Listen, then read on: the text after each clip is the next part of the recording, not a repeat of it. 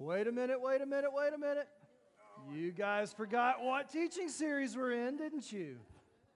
We are in week five.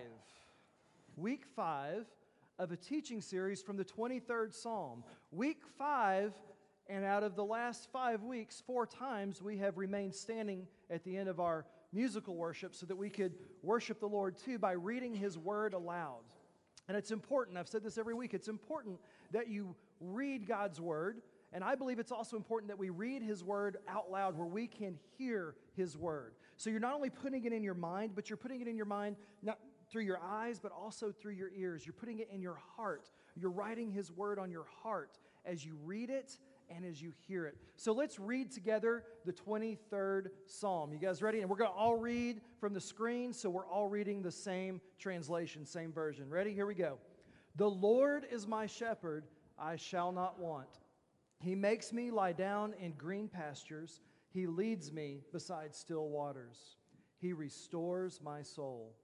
He leads me in paths of righteousness for His name's sake. Even though I walk through the valley of the shadow of death, I will fear no evil, for you are with me. Your rod and your staff, they comfort me. You prepare a table before me in the presence of my enemies. You anoint my head with oil, my cup overflows. Surely goodness and mercy shall follow me all the days of my life, and I shall dwell in the house of the Lord forever. You may be seated.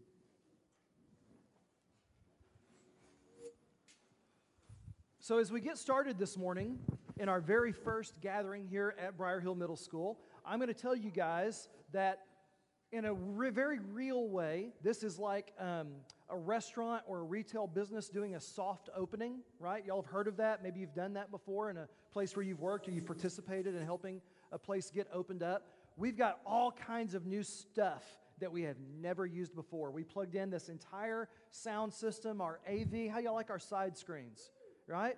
And we're going to only improve from here, but we're going to improve as you guys give us some feedback on things.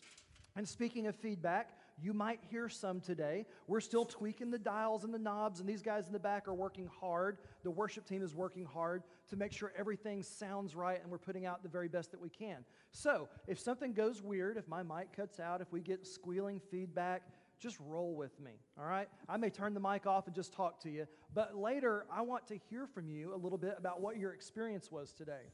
How did parking go? How was check in with the children? How did your kids like the service today? Did they like being in the gym?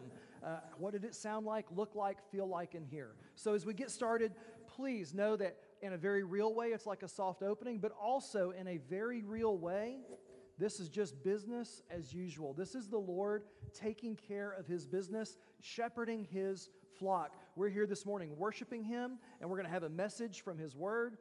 And we're going to wrap this message today by participating in the Lord's Supper or communion. And so it's just going to be an awesome Sunday morning, and I'm glad you guys all braved the weather to be here. So I said a few minutes ago, we are in week five of this teaching series from the 23rd Psalm. Now, if you've been here for a few weeks, you know week five is going to mean verse five, right? We've been taking it verse by verse. So if you want to go ahead and open up your Bibles to the 23rd Psalm, 23rd Psalm, and find verse 5. We're going to spend a good bit of our time there, and we're going to move around into some other scriptures as well. But if you want to just put your finger in the Psalms and find the uh, fifth verse, we'll be reading that together in just a moment. Before we do, let's talk about what we've learned in the first four weeks of this series. In the first four weeks, the last month that we've been breaking down David's psalm, this is only six verses. In the entirety of the Bible, this is a teeny, tiny, itty bitty little passage, and yet it is one of the most quoted, one of the most well known, most often memorized verses or passages in all of Scripture. And it's that way because it's so full of great information. It's so full of wisdom and knowledge and full of peace and comfort for those of us who apply it in our lives. So let's talk about what we've learned. We have seen how very similar the relationship between the sheep and the shepherd is to the relationship between mankind and God. there's a very, very close uh, um, um, similarity between how the shepherd relates to the sheep and how God relates to us, how the sheep relate to the shepherd and how God relates to us or we relate to God. So we have found that we're very similar in that regard, in that relationship. We've seen that, like the sheep, mankind, you and me, we need a protector. We need a provider. We need somebody who is looking out for us, who has our best interest, our health, our well being foremost in his mind. We have found that Jesus is that good shepherd. Jesus is the good shepherd. Verse 1 The Lord is my shepherd. Jesus is our good shepherd. He is the one who provides for us, who protects us, who cares for us. And we found also that the good shepherd is very heavily invested in his flock. We've looked at a couple of passages that have showed us this how heavily invested the good shepherd is in the flock. And so we've seen that Jesus is very heavily invested in our lives. And because of his investment, because of his commitment level, because he is the good shepherd, those who follow him, those who are sheep in his flock, have something that is very, very, well, I just call it priceless. And that is peace. We have peace. Peace in the good times when things are going right, when things are going well, when the grass is green, so to speak, and the water is clear and the sun is shining and sheep life is great. But also peace in the storms. Also peace when the predators are on the prowl. Peace when we're walking through the valley of the shadow of death on our way to higher ground as we follow our good shepherd. That's what we found so far. Today, we're going to continue in this passage. We're going to get into verse 5. We're going to continue reading what David wrote. And David wrote in the first couple of uh, verses here, he wrote, as a sheep, writing, it would seem, to other sheep, sheep outside of the flock that he was in. He was bragging about his shepherd. When he wrote in verses uh, 1 through 3, he was writing about the good shepherd. He's bragging on God, how good God is to him. And last week, he took a little bit of a turn. He began to write not about God, but he began to write to God. And he continues in that vein today as we read in verse 5. So if you would, follow along with me. Let's read verse 5 and let's see what we're going to talk about today. Let's get into the details here. David writes, You prepare a table before me in the presence of my enemies. You anoint my head with oil. My cup overflows. You prepare a table before me. We're going to focus in today on that phrase out of this passage. We're going to talk about the table that the shepherd, the good shepherd, has gone before us and prepared in advance for us. And as I started studying for this message today, as I was prepping for this, the first thing that I thought of was how very interesting and even odd that it would be for David writing from the point of view of a sheep to talk about a table. Does anybody see the irony? Why do we raise sheep? Well, because we like to wear their wool, for one thing, but in a lot of the uh, places in the world, we eat them. Now, most of you probably didn't have mutton for dinner last night. Anybody? Anybody? Nobody? Yeah, I didn't think so. Probably not even lamb. Anybody? Anybody? Any? No. Oh, we got a little bit of lamb. I, now I dig on some lamb. I'm in. But we don't eat a lot of sheep. We don't eat a lot of lamb. We don't. We, but in a lot of the world, that's food. So to hear the sheep writing about the table that the shepherd has prepared, I thought was very ironic. And so I wanted to do a little more study. I wanted to find out a little bit more about this table because this good old boy didn't get it. Right? I, am not a shepherd. I don't get sheep herding culture. I don't get sheep culture. That's for darn sure. So I wanted to figure out why the sheep is writing about a table. And what I found as I studied I went back to, I read a couple of different Bible commentaries, Matthew Henry's commentary, a few others. Didn't find anything that really helped me understand the table. And I went back to my book that I've been reading by Philip uh, Yancey, I believe is his name. The guy I told you about in the first week who wrote this book back in the 70s, A Shepherd Looks at the 23rd Psalm. This is a man who is a Christ follower who was raised by missionary parents in Africa and in Canada. Both countries do a lot of sheep herding. And as he grew up, he grew up around shepherds and sheep and in sheep country. And as a young man, he began to make his living as a shepherd. And so this man became a shepherd. He was a Christ follower. And later in his life, he decided to write a book about this 23rd Psalm from a shepherd's point of view. And he helped me find the connection between the sheep and the table. And it was nothing like what I had imagined, nothing like what I thought I was going to find. Here is what um, Mr. Yancey, or Keller, it's Keller, it's Phillip Keller, not Yancey, that's it, Keller. Just hit me, Keller, Phillip Keller. Don't go look for a book by Philip Yancey. You won't find it. I don't know where I got that. If you want to go look for the book, you'll find it under Keller, all right? But here's what Keller helped me understand in his book. All throughout the world, wherever you go into really good sheep country, you find usually mountains. Sheep seem to like mountains, right? They do well in mountainous environments. They can deal with the higher elevations, they can deal with the cold, they can, they're, they're good with that, right? But he said in sheep country, you almost always find a specific kind of mountain intermingled or mixed in, or maybe even the prevalent kind of mountain.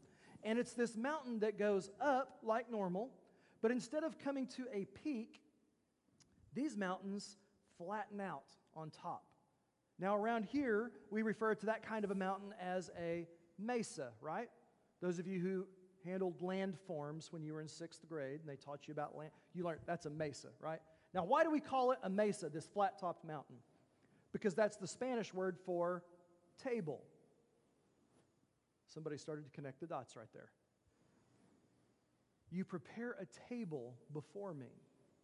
Keller writes about taking uh, these early spring, late winter treks out into the mountains while his sheep were still down in the low country, out of the cold weather, down on the plains. He would go up into the mountains.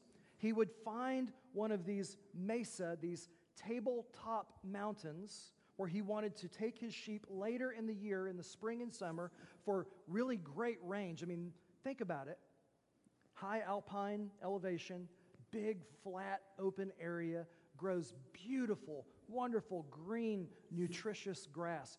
Good stuff for the sheep. And so he would go before his sheep up to the tablelands and he would prepare the tablelands, the mesa, for the sheep who would be coming up later. He would carry with him salt and minerals because sheep, animals need salt and minerals. Anybody here been around cows, cattle ranches? You know they put out those big blocks of salt and mineral licks for the cattle. Sheep are just like that. They need the minerals. And so he would take the minerals with him. He would spread them out in different places up on the tablelands. He would also go through those tablelands, through that mesa, that big flat topped mountain, and he would prepare it in other ways for the arrival of the sheep. One of the things that he would do when he was up there was get on the lookout for predators. He'd have to take a look around and see if there were predator problems. Now, we talked in week one and a few times since then of this series about how sheep have no natural defense against predators, right? They have no natural defense except run. That's what they got run. And so sheep are very feeble, they're very easily attacked, and, and wolves and lions and bears and other predators, coyotes, they like to target sheep because they're easy targets, especially the young or the infirmed. And so he would go up, uh, uh, Keller would, and he'd prepare the tabletop, and he would be on the lookout for coyotes and mountain lions and bears and things that could attack his sheep, things that would uh, uh predate on his sheep. And if he saw a bear den, he would like boulder it up. he would try to make it uncomfortable for the bears to be up in that country around the table he was preparing for his sheep. If he saw coyotes on the prowl, he would try to shoot them and kill them. He is preparing this table in the presence of his sheep's enemies, and he wants to thin that enemy out. He wants to protect his sheep from them. He would look for tracks and, and scat. There's one of those. And he'd look for all of these things to show him if, if predators were a problem, and then he would work to eliminate the predators. He would even try to cut back and thin out the heavy brush that the predators might use to hide in, to lurk and, and, uh, spring an attack on the sheep. And so he'd be up there preparing the table, the flat topped mountain, the mesa, preparing the table, eradicating the enemy, knowing full well that he would never fully eradicate the enemy. He couldn't get them all, but he could certainly make it safer for his sheep to come to that table. He also pointed out that it was more than predators that he had to defend against. This one completely caught me off guard. I love how ignorant I am about sheep. I thought I was a good old country boy. I, got, I, I know nothing about sheep. I'm learning a ton now. He said the other big issue that he had to be on the, the lookout for poisonous plants. Poisonous plants. I would have never thought about poisonous plants and sheep. I think about a critter being out in the woods, being wise enough to know what he's supposed to eat and what he's not supposed to eat. I wouldn't think about them eating poisonous plants, but he writes, Keller does, about this um, camas plant. I don't know if any of you guys are like botany people or you dig, you like plants. And apparently, these camas plants are beautiful. They bloom a couple different colors of flowers and all this stuff. And they're really pretty. And if you saw a big pasture full of them, you wouldn't think anything of it. But he said if a sheep eats one of these camas plants, it paralyzes the sheep. And then, I mean, the sheep goes totally rigid, and then the sheep dies.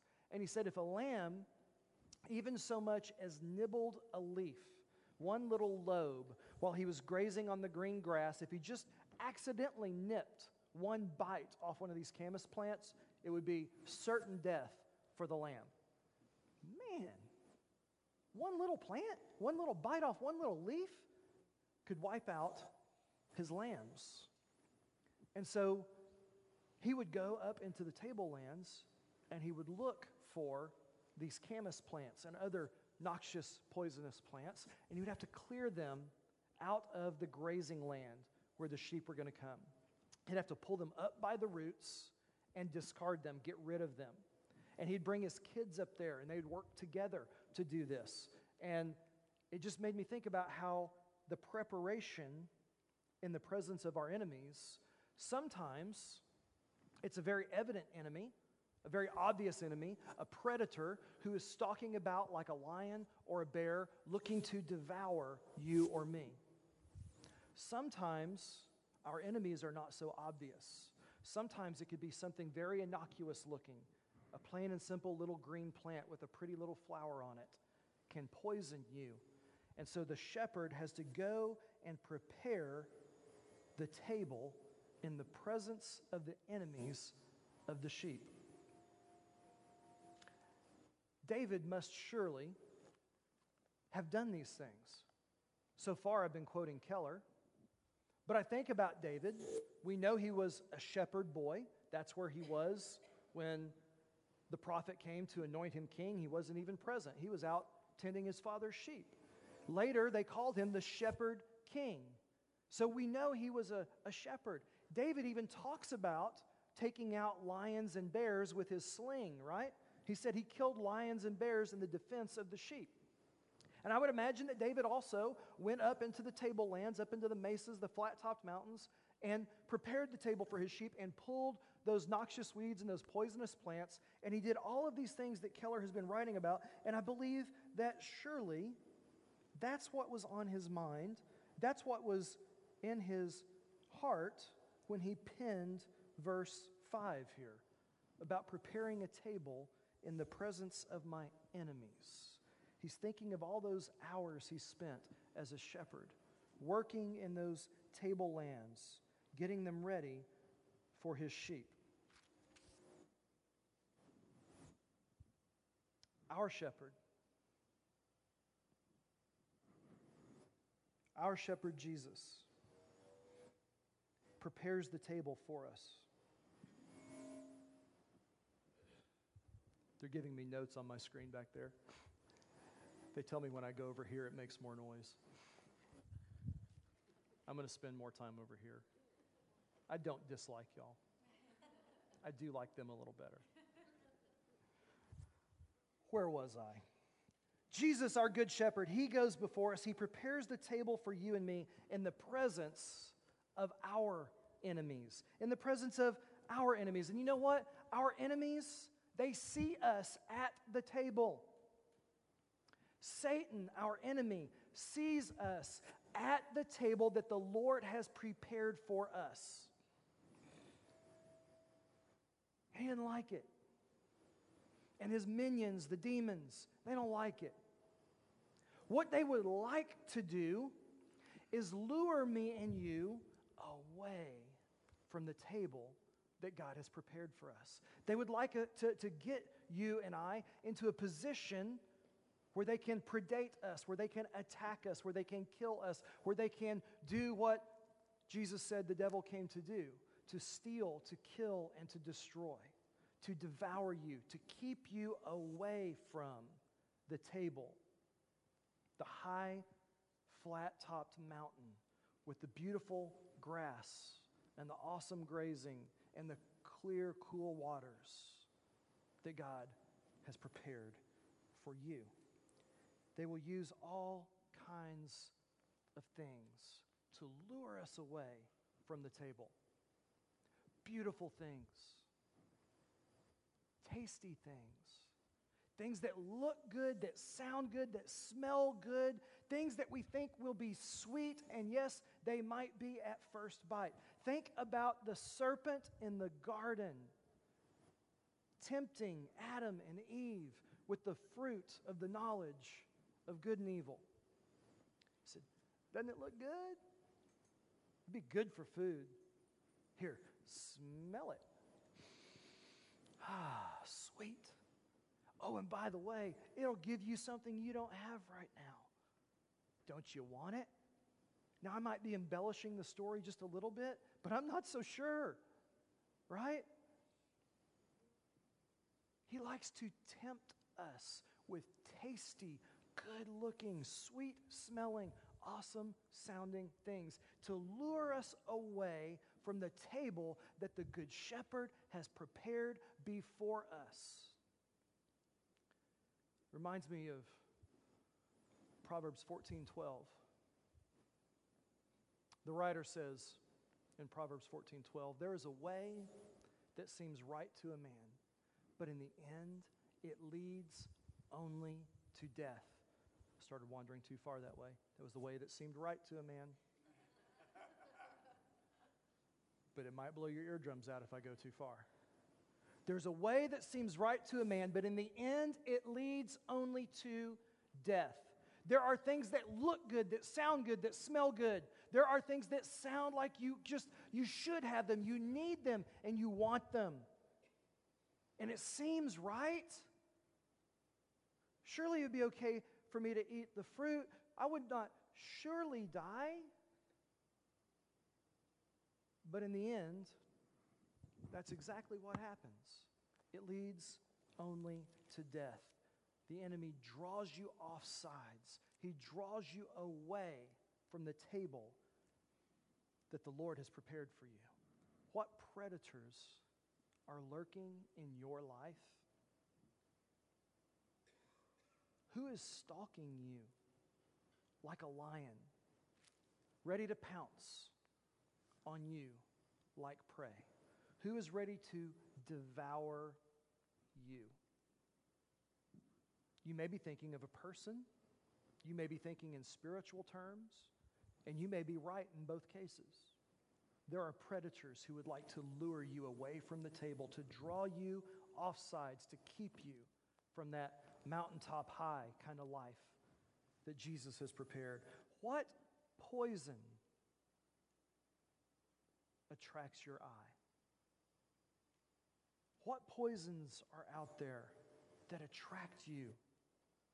Maybe they're toxic relationships that draw you in, that pull you away from right relationships, that pull you away from the table that God has prepared. Maybe it's substances. Maybe you have drug or alcohol problems, addictions, pornography. Maybe it's gambling or just shopping. It sure does look good. It sure does sound good. It sure does smell good and taste good. Oh, wait, tastes good. Are you addicted to food? Ouch. I might be hitting close to home. Too many. Uh oh. Things are starting to ring true. What poison plants pull your eye, pull your heart away from the banquet table that the Lord has prepared before you? Realize that those things are your enemies. They are your enemies. We have to learn to keep our eye on the table that God has prepared before us. We need to keep our eyes on the banquet, the feast that He has gone before us and meticulously, painstakingly, lovingly poured Himself out for us, poured Himself into the preparation for us. He's made us a table, He's set it beautifully, He's put every kind of awesome delicacy on it. He is our provider, He is our protector, He is the good shepherd. The good shepherd has prepared the table. But, hate that word, means there's something else coming. But, as much as He loves us, as much as He desires to be the provider and the protector for everybody, He does not force anybody to come into His sheepfold. He throws the gate wide open and He says, You may enter if you're a sheep. When the predators try to come in, He kicks them out. He uses his rod and his staff that we talked about previously. But he throws the gate open and says, If you're a sheep, come on in. But you don't have to. You can choose to go your own way. You can choose to take your chances out there in the wilds, in the presence of your enemies, without the protection, without the provision of God. He doesn't force you in, but He offers it to everybody. Every single person, Jesus will point out in the course of your life, whether you're His follower or not, whether you're a sheep in His fold and His flock or not, He will point out to you that's an enemy. There's an enemy over here. Look out. That's a temptation from an enemy. There's a wolf in sheep's clothing over there. Avoid that. You know those times in your life when that has happened? You know that, oh, feeling in your heart? That, that, that moment where you, and just in your mind, it's almost like you heard a voice say, Don't do that. How many of you have stories that you start out with, Man, I sure wish I would have listened to that voice? Right? Jesus said, that's a wolf in sheep's clothing. That person, that girlfriend, that boyfriend, that fraternity brother, whatever he is, whatever she is, that person in the cubicle next to you, wolf in sheep's clothing. Don't relate with them. They're going to bite you. And now your story starts with, you know, I had these friends. I had these friends. Turns out they led me away from the table that God had prepared before me. They led me out into the wilderness where I was ambushed, where I was susceptible, where I was weaker. I stepped away from the table. I got lured off sides and taken away. Jesus will point out some of those enemies. He will take out some enemies. You'll never even know they were right on your heels. When he whipped out the rod, beat them in the head, and they were gone. They never had a chance to attack. But He doesn't do it all the time, and He doesn't force us to come under His care and provision. He gives us what I would call a fighting chance. He gives us every opportunity, He gives us every little nudge, He gives us every invitation to come and follow me, to tuck in behind the Good Shepherd and to become a part of his flock. But he leaves it up to you and to me to step up to the table or not, to stick with him or not, to eat at that table that he has prepared, and to receive the life, to live the life that he provides. Check out Ephesians chapter 2, verse 10. Ephesians chapter 2, verse 10. If I could just remember to stay away from that side of the stage. I'm a wanderer. Y'all have been around here a little while. You know I, like, I will use the entire platform up here. I will I'll use the back, I'll use the front, I'll use the sides. Got to get some discipline now and stay in a good place. Ephesians chapter 2, verse 10, before we get off on a rabbit trail. Here's what the Apostle Paul writes We are God's handiwork. We are God's handiwork. We were created in Christ Jesus to do good works, which God prepared in advance for us to do. Does that sound like the table? Prepared in advance. Good works. We're his handiwork. He wants the best for us. Think about this. Have you are anybody that's in here that's creative in any way? Anybody here that likes to build, that likes to paint? Anybody in here that does the, the girl who cuts my hair is here. She's livid right now because my hair isn't styled the way she did it, right? Anybody who does anything artistic, you like that thing, that piece of art, that project, that thing that you produced to be taken good care of, don't you?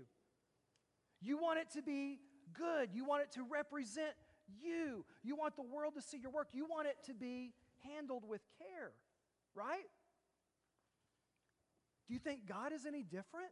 We're made in His image and His likeness. He wants the best for us. He wants us to be taken care of. He wants us to be the best representation of His creativity that we can be. He's prepared the table before us. He has a life, an elevated life that He has prepped up for you and for me. It's an abundant life, it's a blessed life.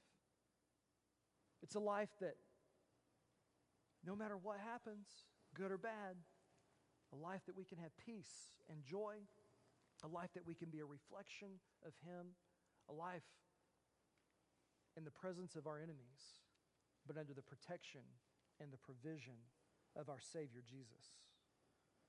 Last week we talked about the valley of the shadow of death.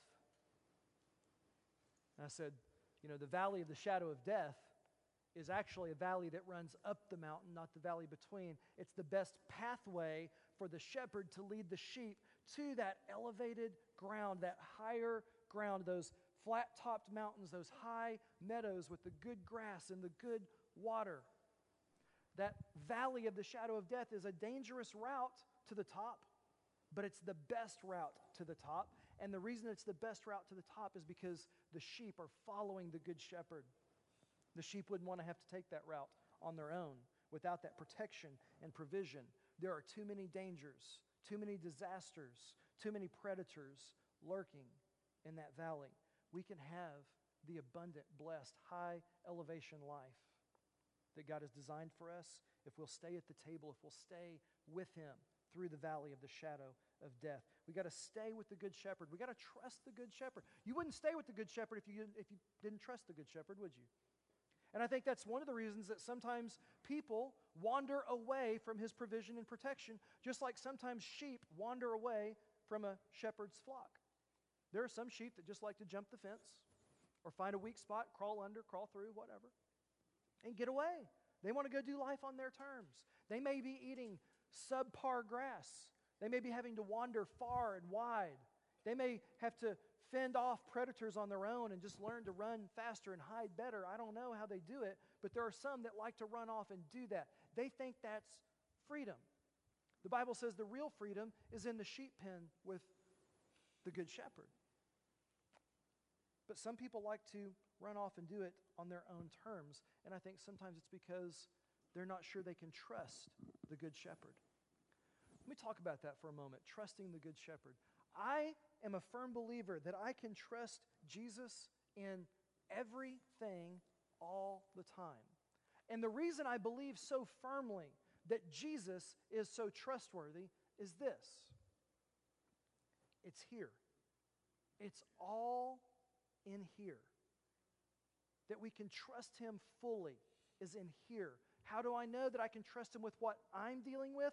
He lived 2,000 years ago. He's God. How could he know what I'm dealing with? How could he deal with the struggles and the trials and the temptations, the bright and shiny fruit, the things that smell good and look good and sound good? How could he possibly understand me? How could I possibly identify with him or trust him? Folks, Jesus was a man, flesh and blood. Yes, God, but also man. And he was tempted and tried just like you and I. In fact, he faced temptation that most of us will never face. See, the enemy, Satan, the devil, he's not like God. He's not omnipresent. He's not everywhere all the time like God is. He's just one dude. One bad dude, but one dude. One devil. He can only be in one place at one time. He can only deal with you if he's in your life, present with you right now. He dealt with Jesus that way. He found Jesus before Jesus started his, his ministry on earth, and he tempted him. Jesus went to the desert to fast and pray. 40 days of fasting in the desert. And what happens? The serpent shows up and begins to tempt him with some high level temptations. Guess what? Jesus didn't bite. He didn't take the forbidden fruit. He didn't get drawn off sides. He was not lured in. Jesus defeated that temptation. Jesus lived a sinless life in spite of the fact that while he was fully God, he was also fully man. He did have the capacity to sin. He could have done it if he had wanted to, if he had allowed himself to take his eyes off of the table that was prepared before him. He was not tempted. Well, he was tempted. He did not fail. He was victorious. He faced that ultimate predator and he defeated him. He did what you and I could never do. He did what you and I could never do. He lived a sinless life. A sinless life. I think about how huge that is. I have a three and a half year old. I would like to believe that Kinley entered this world completely innocent and pure, and that she had a shot at living a sinless life. But the reality is, she entered this world stained by sin, just like you and I and every other person has since Adam and Eve sinned for the first time. She entered the world stained by sin. If you don't believe me, have children. You will find out they are incredible sinners. And you did not have to teach them or train them. They were good all on their own. As good as you are at it, they didn't need you as an example. They had it all figured out from birth. We're born into sin. We never had a shot at a sinless life. Jesus lived the sinless life. And then he did something else. He fulfilled the prophecy that he said about himself when he said, The good shepherd lays down his life for the sheep. The good shepherd lays down his life for the sheep. Jesus lived a sinless life and then he died a sacrificial death. He laid down his life for the sheep, you and me, and everybody else in this world. Not his sheep, not those that were already in the fold. Talked about this a couple of weeks ago. The sheep, all of the sheep. He died whether you would choose to enter into his sheep pen or not, whether you would choose to come under his ownership, his lordship, his leadership or not. He died for you just the same. Lived a perfect life. He died a sacrificial death so that the sheep, his sheep, those who do come into the pen, those who do follow him through the valley of the shadow of death, those who do find a place at his table so that we can live life elevated up on those tabletop mountains in the provision and the protection of the Good Shepherd. He laid down his life because that was the price he had to pay to prepare the table. Keller paid the price by buying salt and minerals and by the sweat of his brow as he pulled poisonous plants. David paid the price by the sweat of his brow, by the work that he did. Shepherds today still pay the price for their sheep to graze in that high country, to eat at that prepared table. But Jesus paid the ultimate price to prepare the table for you and me. He gave his life. He gave his life on a cross. He was shamed, he was beaten, and then eventually he was murdered to pay the price for my sins and for yours, even though he never committed one. That is what we remember, and that is why we celebrate the Lord's Supper or communion. And that's what we're going to do today. We're going to wrap up our worship message today by taking part in this, this, um, this meal, this meal that we call communion. And I want each of you to listen to me for a few moments as we go ahead and distribute the elements about what communion is, about what we're doing and why we're doing it. As those elements go by this morning, I want you to know that what we're about to do is we're going to recall, we're going to remember the suffering of Jesus. We're going to remember the agony that he endured, the shame that he took on for you and for me. It's a time of remembrance of the sacrifice that Jesus made. It's also a time of celebration. We're going to celebrate today the fact that Jesus rose from that grave. He did not just die on the cross, but three days later, he rose from the grave. We're going to celebrate that he defeated sin and death and that he has eternal life, and that because of him, we too have the opportunity for eternal life. And if you're a sheep in his sheepfold, a sheep in his pen, then you are one of those who has eternal life. The elements, it looks like, have made it around. I'm going to ask that you hold those for just a moment. We'll take the elements, the bread and the juice, the wine, the cup, whatever you want to call it. We got grape juice. Because I don't know, some of y'all may struggle with that temptation. So we roll with the grape juice. But we're going to take that here in just a few moments. We're going to do it in remembrance of Him. And this morning, I want to remind you what I just said a moment ago. It is a celebration for the sheep, for those who are in the flock. If you're somebody here this morning who's checking out the claims of Jesus, if you're not a follower this morning, not a sheep in his sheepfold, right? It's okay. If you took the bread and the juice, just hang on to it. In a moment, we're going to take it together. You just hang on to yours, and on the way out today, just drop it in the basket, or when the offering comes by later, drop it in the basket. No sweat. I want you to observe today the sheep taking part in this meal, in the celebration and the remembrance of what our Good Shepherd has done for us. I want you to see us worship Him as we do that.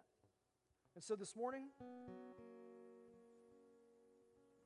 let's do what Jesus did when He gathered His disciples in the upper room. They were there to celebrate the Passover feast. Matthew records it in chapter 26 of his gospel. They were there in that upper room, celebrating the Passover. And while they were eating, Matthew says, Jesus took bread. And when he had given thanks for it, he broke it. And then he gave it to his disciples and he said, Take and eat. This is my body. So let's, together as the church, let's take the bread and let's eat. And let's remember Jesus' body, which was broken for us, his sheep.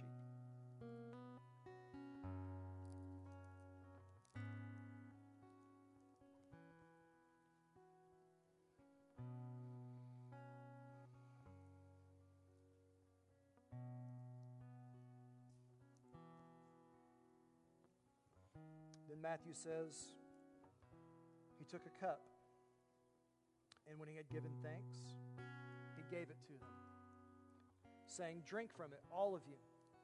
This is my blood of the covenant, which is poured out for many for the forgiveness of sins. Church, let's take together the cup.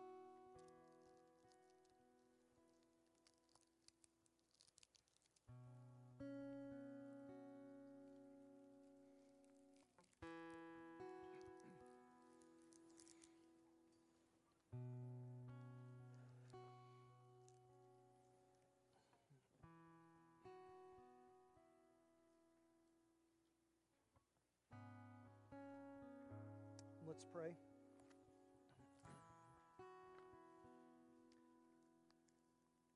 My Lord, my shepherd, thank you for going before me into the presence of my enemies and preparing there a table, a rich banquet fulfilling banquet meal, full of your provision, your provision for an elevated life, a life that's not doesn't make me better than others. It makes me different. It's a life in which I have joy, I have peace because I trust you as my protector, as my provider, even as I sit in the presence of my enemies. Even as I walk through the valley of the shadow of death, I have confidence and peace. I can lie down and rest because of you. Thank you, Lord. Thank you for preparing that table for me. Thank you for paying the price and doing the work. Thank you for being my Savior.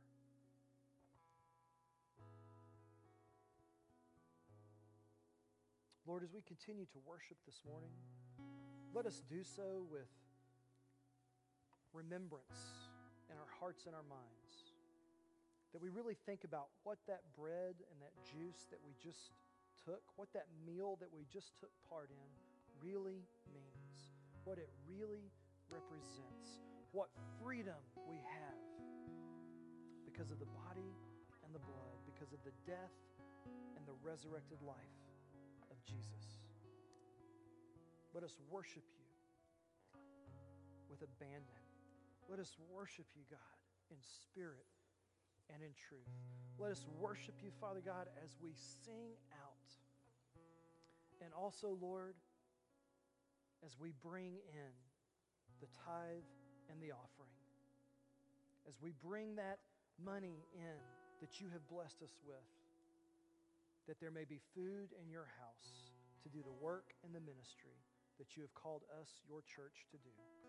We love you. We bless your holy name. Now let's worship